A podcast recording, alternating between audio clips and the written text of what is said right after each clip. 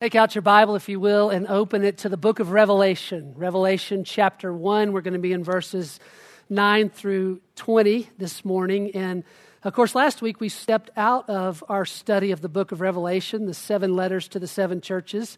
And Dave Ramsey was, was with us. I hope you were here for that. I, I loved listening to his story, his gospel story, his life change was so incredible to hear what God had done in his life. And then his exhortation for us. I so thrilled that uh, our family could get to hear his exhortation from us to use our own stories, God's done in our lives, where we live, work, and play. With whoever God brings into our lives, to share our story as a tool, a resource for God's kingdom. It was great to have him here. Today, we're picking back up to where I was two weeks ago in this first chapter of, of Revelation. And, and you know, when we opened it two weeks ago, if, if you were here, if you watched online, or if you got to listen to it, we saw this incredible description of Jesus Christ. The unveiling of Jesus. This whole book is about Jesus Christ and all that he has done and all that he is and all that he will do in the end. That's the book of Revelation. It's not just about the end things, it's about Christ. And we saw this summary, this opening of Christ and what he, what he is to you and I. He was the faithful witness, the firstborn of the dead, the ruler of the earth King of kings and Lord of lords. He solved our greatest problem, our sin. He resolved it on the cross, and He is our greatest hope for. He is coming again. And, today, as we open to the next section, that was 4 through 8, as we open to verse 9 and following, it's Jesus part two. That's, that's what this is. It's an encore performance of Jesus and his absolute authority and power over all the earth. His authority, his power, his sovereign control, his divinity. It's a heavenly image, a glorious picture of his heavenly image and all that it means for, for you and me. You know those moments in life when when you're facing something, you're kind of at a bit of a crossroads and, and you're trying to make a decision, a, big decision and you're not sure which way to go. Maybe it's two goods, and it's like there's pros and cons to each, and you've been analyzing it, over analyzing it. It's taken too long. You just, ah, I just can't make the move. Maybe you're in one of those moments right now. You're a, you're a high school student, a junior, senior maybe, and you're thinking about college, and it's just like, I don't know where to go, what to do, or college or should I take a year and go to work or go overseas or this college or that college? There's so many pros and cons, and your parents are right in the middle of it with you, and there's financial concerns and, and, and education thoughts. What do I want to study? And, and how far from home do I want to be? Where are my friends going? There's all these things in your head. It's just hard to take the next step or make that decision. Or, or maybe you're, you've been thinking for a long time about a career change. And, and, and, maybe there's even an opportunity right in front of you, and it's like I, I'm comfortable where I am, but it's not totally satisfying, and I wonder if that opportunity will be. It looks good, but there's a bunch of unknowns around it. I don't know those people or that culture, and I'm just not sure. Wanted to for a long time, but I, is this it? I don't know if I should, or Maybe it's difficult to find work for you right now, difficult to find a job, and you're just like, I, I've exhausted all my resources. I don't know where to turn next. What's in front of me? You've been there. It, it's, it's, I've certainly been there. And, and then I've prayed about it, I've thought about it, I've gone to God's Word, I've sought counsel, and I just can't get a sense of what God is saying to me, where God is directing me. It's like, God, if I could just this once hear your voice audibly, like, could I hear it and know that it is you? And, and I'll do whatever. You start negotiating with God. You tell me this, and I'll, I'll serve food for a month. I'll, I'll, I'll go to Africa this year. Like, just tell, you know, just, can I hear your voice? Or have you ever been in, in that place where it's you got some questions about the faith some doubts even. You're just like some things make total sense. And some things you're just not sure. Like this is not very tangible. You know, I, if I could just see you, Christ, for myself. Kind of like the disciple Thomas who had spent three years with him. If I could just see you for a moment, a few questions. If I, if I could see the holes in your hands and the holes in your feet, then I would know this is all real. I could just see you, I'll take you to dinner, just a few minutes, a few questions. J. Alexander's, I'll buy, whatever. I, let's, can we just, ever been there? Maybe I should ask, how often have we been there? We've all been there, haven't we? And when we're there, it's difficult to decide. And that's why I'm so excited about this passage. I'm so excited about you being here this morning, the, the few and the faithful to come in this morning. So excited to, to get to teach what God says here because it's in this passage that we will hear his voice in this unique passage, this glorious passage, this remarkable passage about Christ, we will hear his voice loud and clear. And we will see him. We will see him in ways that declare his character and his essence in ways that we may not have ever read or fully understood before. So let's read it together and then we'll walk through it together. If you don't mind, I'm going to ask you to stand for the reading of God's word. Revelation chapter 1, verses 9 through 20. This is God's word for us this morning. Verse 9. I, John, your brother and fellow partaker in the tribulation, kingdom, and perseverance which are in Jesus, was on the island called Patmos because of the word of God and the testimony of Jesus. I was in the Spirit on the Lord's day, and I heard behind me a loud voice like the sound of a trumpet, saying, Write in a book what you see and send it to the seven churches to Ephesus and to Smyrna and to Pergamum and to Thyatira and to Sardis and to Philadelphia and to Laodicea. Then I turned to see the voice that was speaking with me. And having turned, I saw seven golden lampstands. And in the middle of the lampstands, I saw one like a son of man, clothed in a robe reaching to the feet, girded across his chest with a golden sash. His head and his hair were white, like white wool, like snow. And his eyes were like a flame of fire. His feet were like burnished bronze when it has been made to glow in a furnace. And his voice was like the sound of many waters. In his right hand he held seven stars. And out of his mouth came a sharp two edged sword, and his face was like the sun shining in its strength. When I saw him, I fell at his feet like a dead man. And he placed his right hand on me, saying, Do not be afraid. I am the first and the last and the living one. And I was dead, and behold, I am alive forevermore. I have the keys of death and of Hades. Therefore, write the things which you have seen, the things which are, and the things which will take place after these things. And as for the mystery of the seven stars which you saw in my right hand, and the seven golden lampstands, seven stars are the angels of the seven churches, and the seven lampstands are the seven churches. Thus ends the reading of God's word. May it benefit us today. You can take your seat. Now, I'm going to make a few comments here on the front end.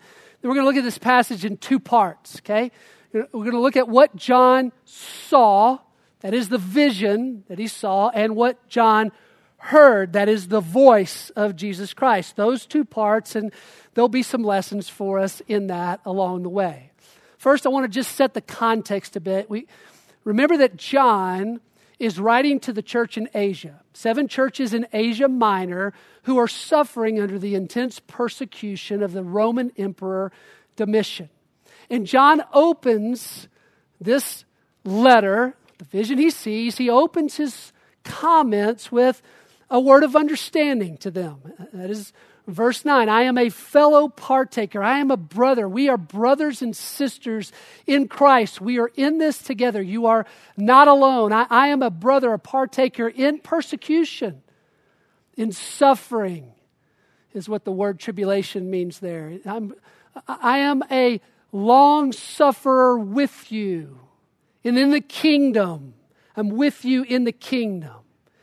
And I'm with you. I'm steadfast. I'm patient. I persevere alongside. You, you church, are not alone. You're not alone. I'm with you in it. And then, and then he says this He says, I was in the Spirit. I, was in the Spirit. Well, what does that mean? Well, well here that means this it, it means John is about to see this supernatural vision.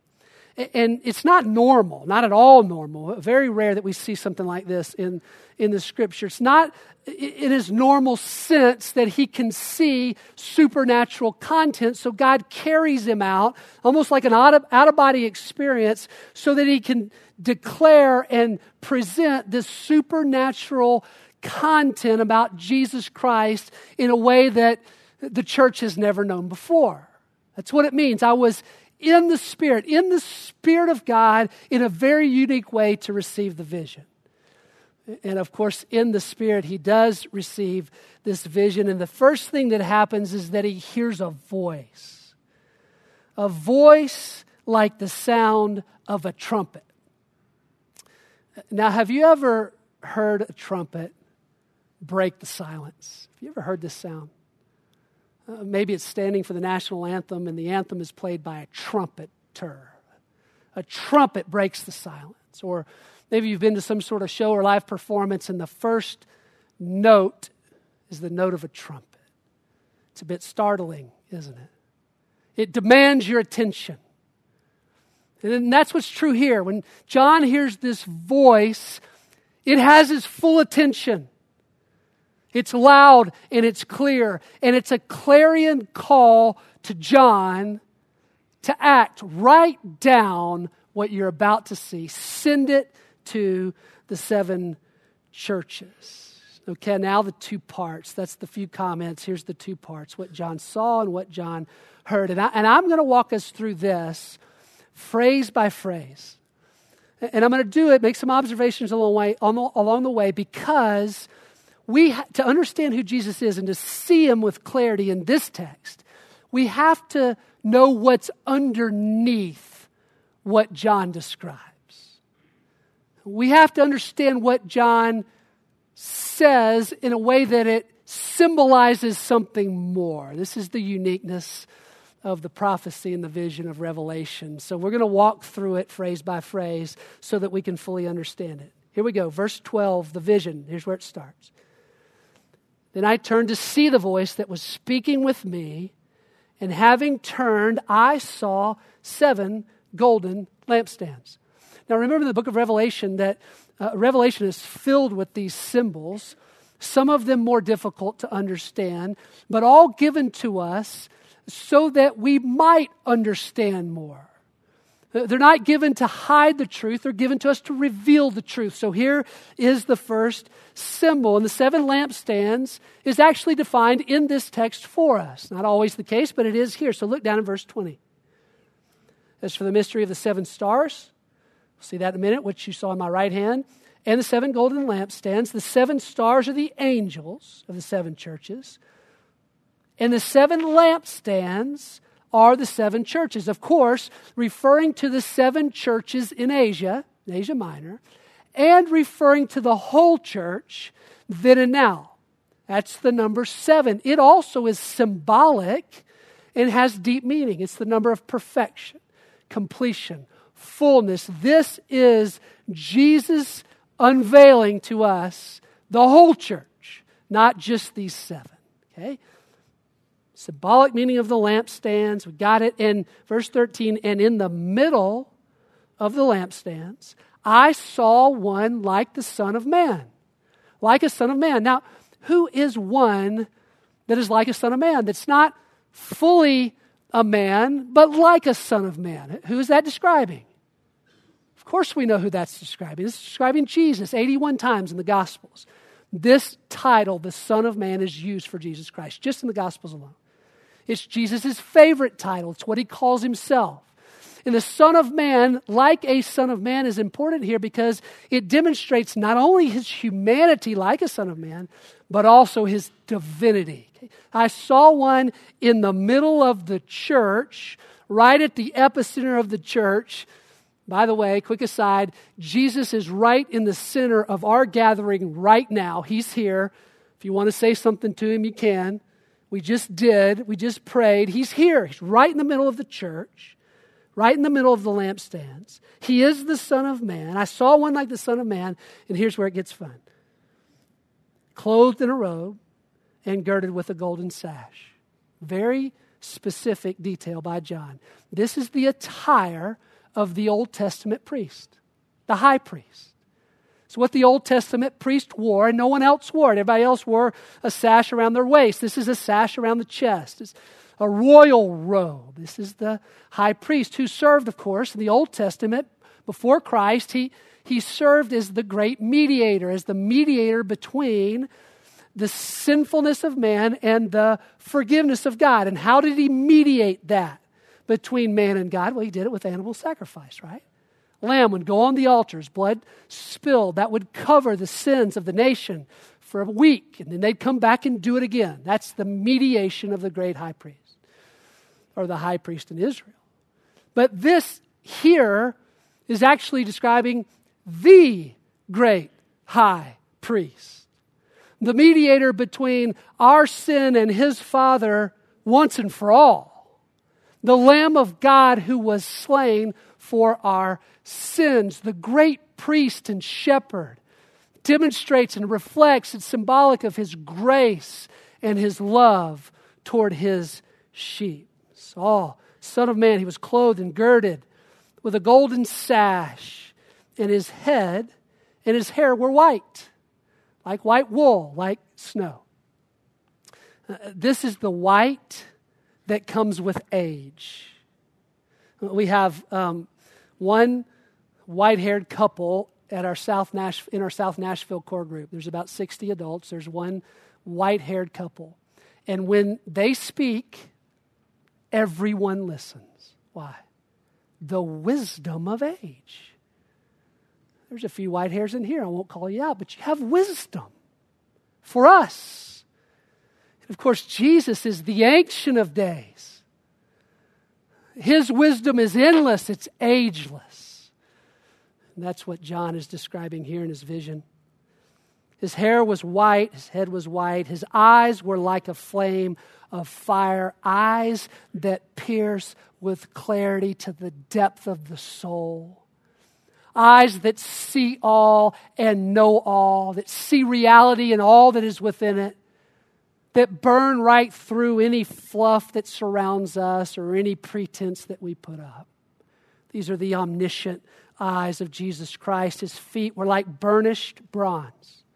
When it had been made to glow in a furnace, highly refined, it's probably not bronze here, likely gold or silver.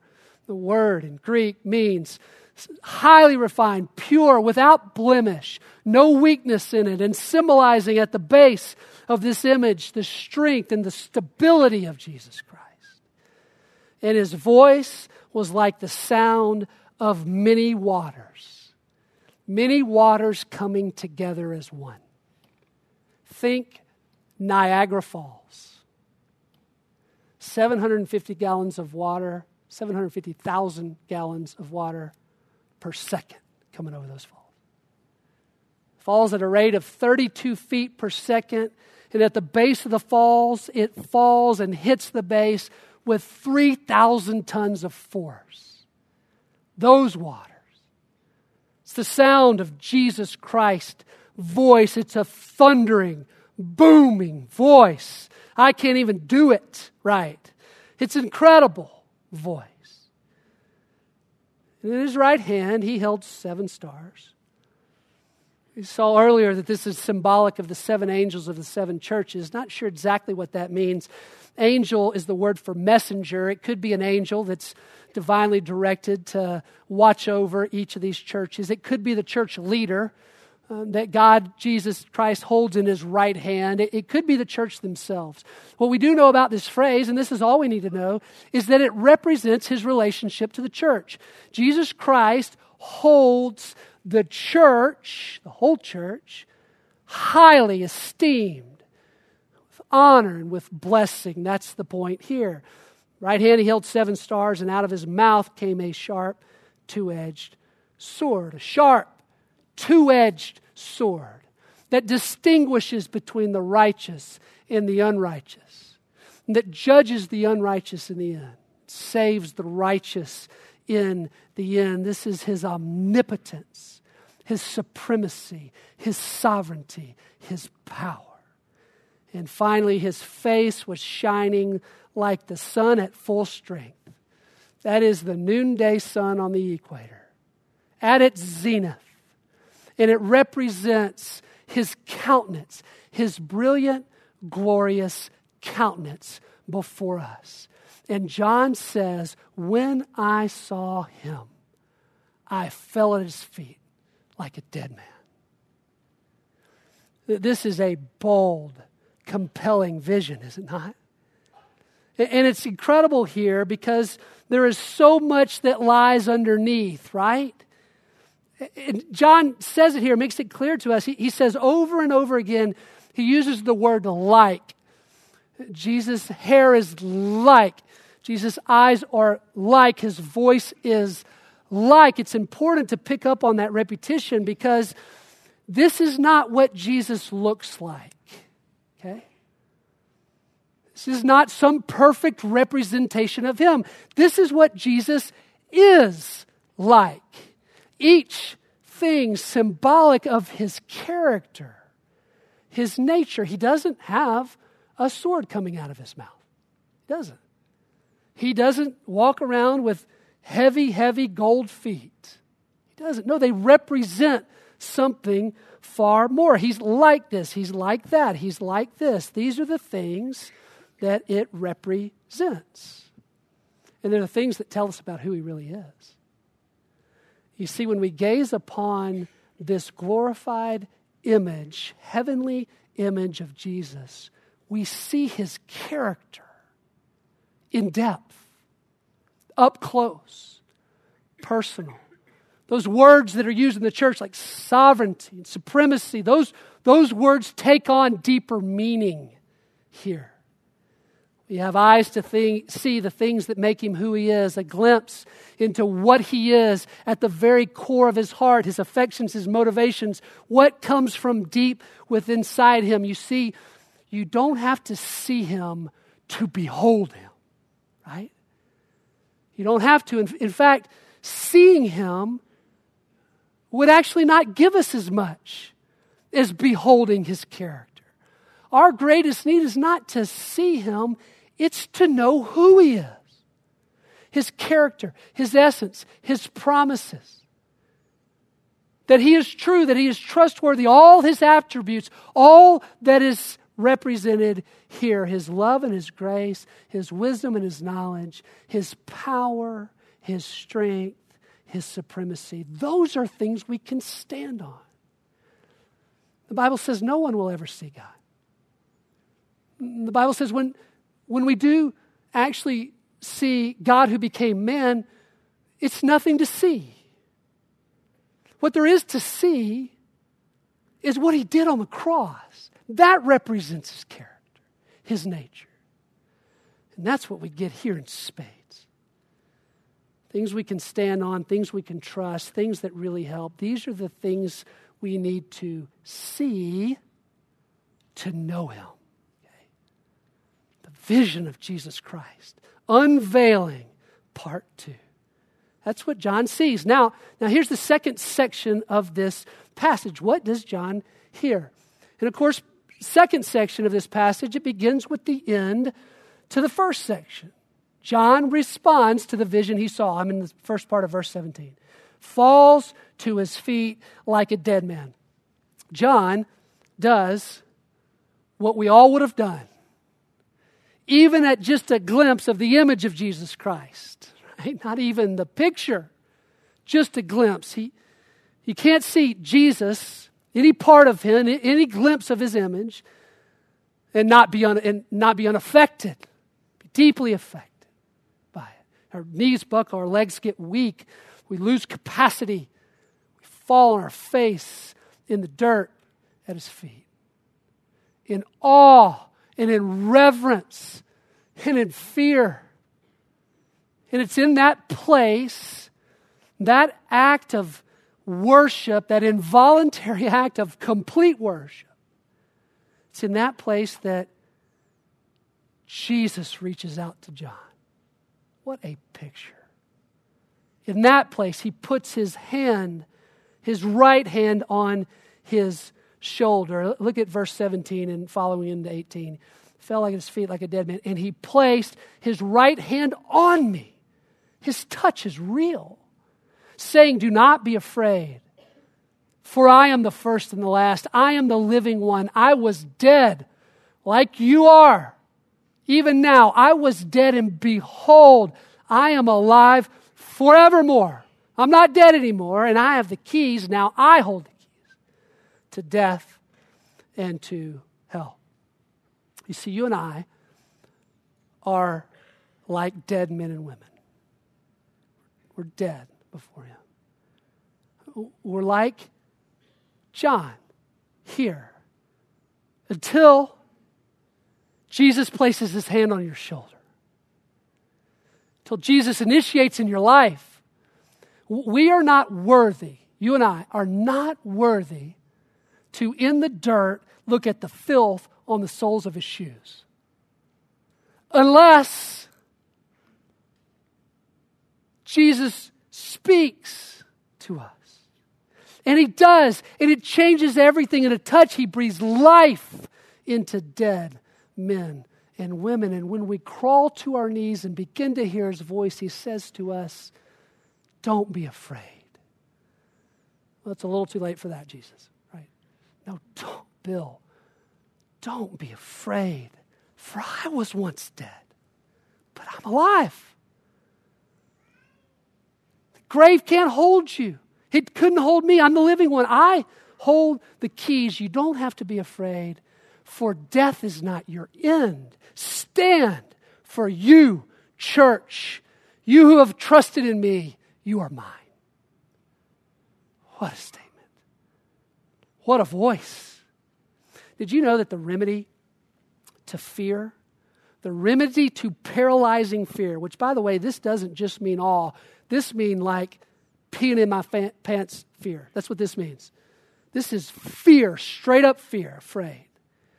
You know, the, the remedy to that kind of fear is found in the death and resurrection of Jesus Christ. What? Think about your fears. The remedy to your fears.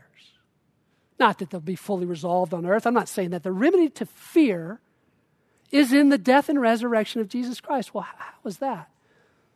Well, all of our fears are future. They're, they're future oriented, right? I'm afraid of death. I'm afraid for my friends whose son is sick. I'm afraid for my own kids that they might get hurt or be in an accident. I'm afraid I might lose my job. All things future. Not afraid of the past, we've already lived it. Well, I'm afraid that my past will come back to haunt me. Well, when? In the future, it'll come back to haunt you. That's what I'm afraid of. No, fear is all looking forward, it's all future oriented, which is why Jesus' words here are so significant, so remarkable. Jesus is the only one who can say with integrity, Don't be afraid. Why?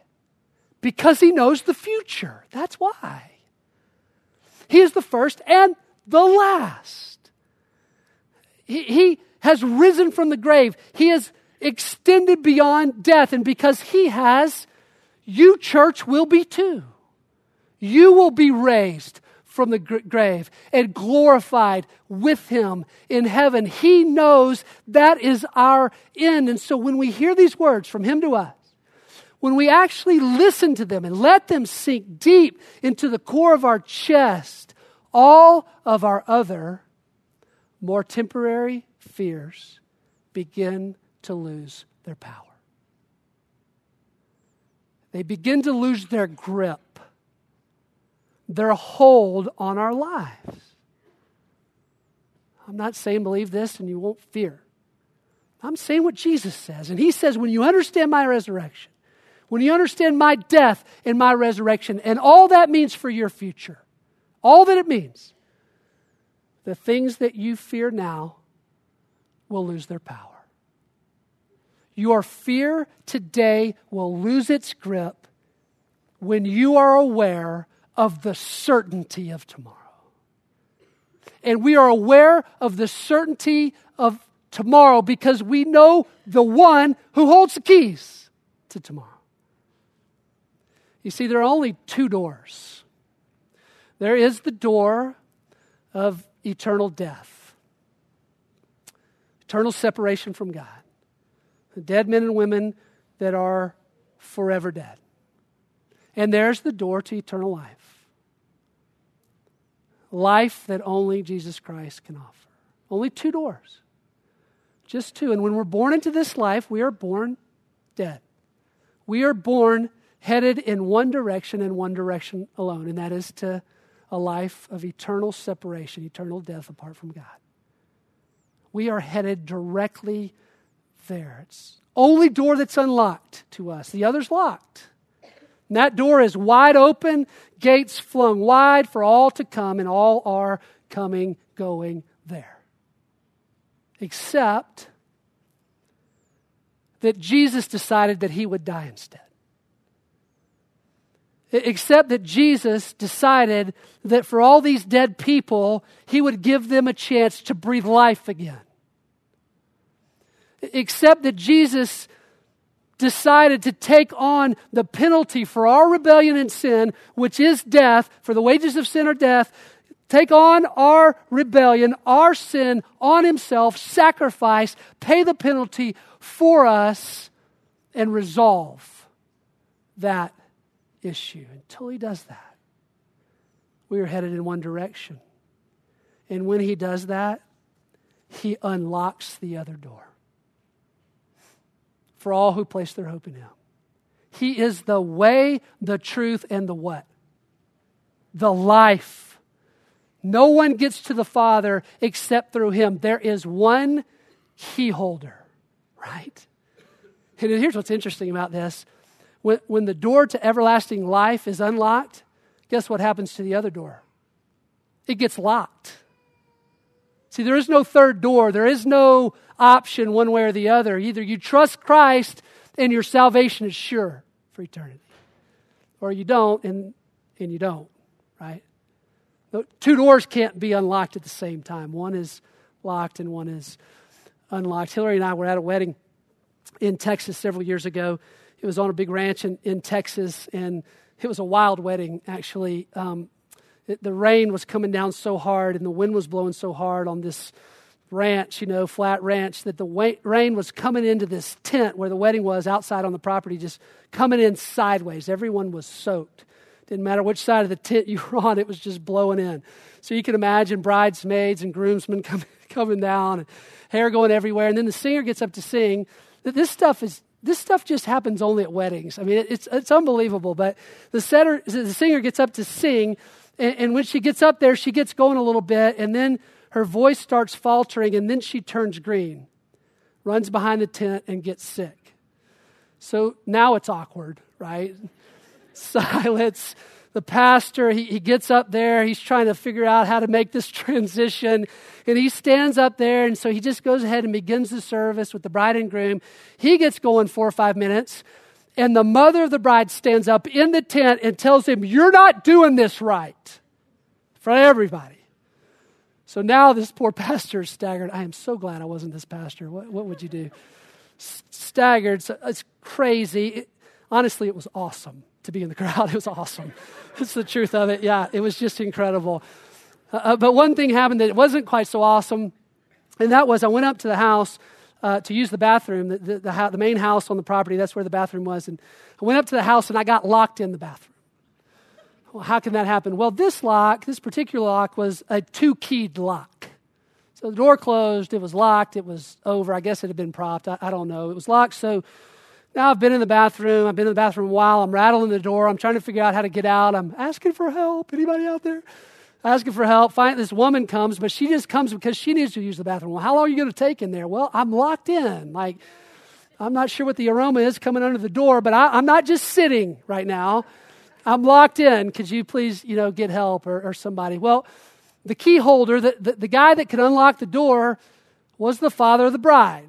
He's a bit tied up. No one wants to go talk to the father of the bride or find another key. So So they just keep sending these men to the door, and the men come and do the same thing. They rattle the door. I'm going to take this door off its hinges. I'm trying to take the door off its hinges. I don't have anything to do it. Hinges are on the inside. I'm going to get you out, no problem. Uh, is it locked on your side? Everybody asks me the same question. Well, yes, it's locked on my side. That's why you're here. Yeah, it's locked. This goes on uh, about 40 minutes. Finally, someone, I'm saying this the whole time, you know, I, I think I'd be fine. Just ask the father of the bride where the key is. It's, it's you know, it's not going to interrupt everything. Finally, someone goes and does it. Someone goes and asks him, and a few minutes later, the father of the bride comes and unlocks the door. And I was set free from my prison of plumbing fixtures. He unlocks the door, and I, I could come out. Jesus Christ holds the keys to life and death. We are locked in one direction until his death and resurrection unlocks the door. Unlocks the door to life everlasting, to life eternal, opens the door, unlocks it, and opens it wide for you and me. That future is sure. I'm certain of it. So is John, and so is Jesus Christ, who reveals himself to us. I want to close this way this morning. I, want to close in the way that, that John responds with awe and with worship. Only today, we're not going to sing our worship, we're going to pray our worship. I'm going to lead us in a prayer that just walks us simply back through the text. And I'm going to invite you to trust in these moments that the Savior Jesus Christ, wherever you are, the Savior Jesus Christ is reaching his strong right hand towards you. Join me as I pray.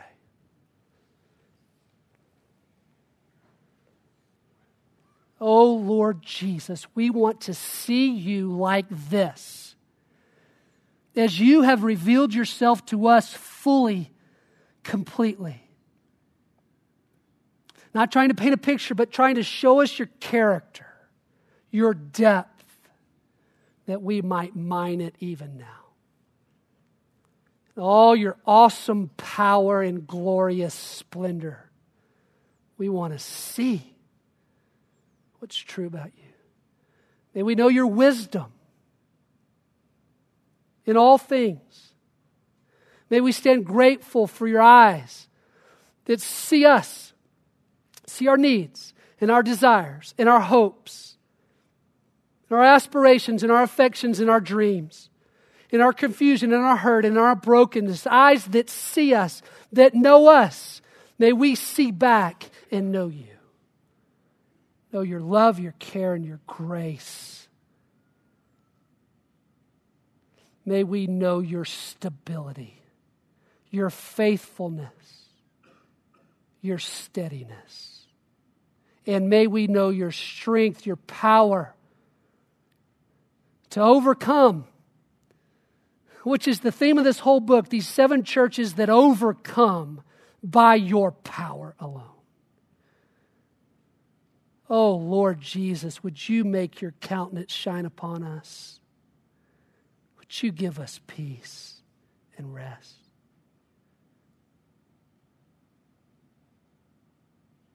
Allow us to marvel at the guarantee by your character, by who you are and what you've done, the guarantee of a future, a hope sure. And in the here and now, would you give us discernment to pick a college when it's time and worship you as we go? Knowing that if somehow I choose the wrong college, or at least it seems to be the wrong choice, that you are still faithful, always. But you remind us constantly in whatever poor decision we might make, in any poor career decision, that we can trust you, that you will provide, Remind us that the door to life eternal has been unlocked, and you promised to get us there. So we will not starve, we will not falter, you will provide. would you help us to remember that many of the people around us are dead, just like we were? And would you make us, as John was, bold to tell them what you've revealed to us, to tell them what we know to be true about you in our own lives? And for whatever it is that stands right in front of us today, May we rest in the reality that we don't have to be afraid. It is but temporary, and it is already beginning to lose its power. May we take heart in who you are, all that you are, and all that you have done and made known to us. Lord Jesus Christ, you are enough. Amen. Go in peace. We'll see you next week.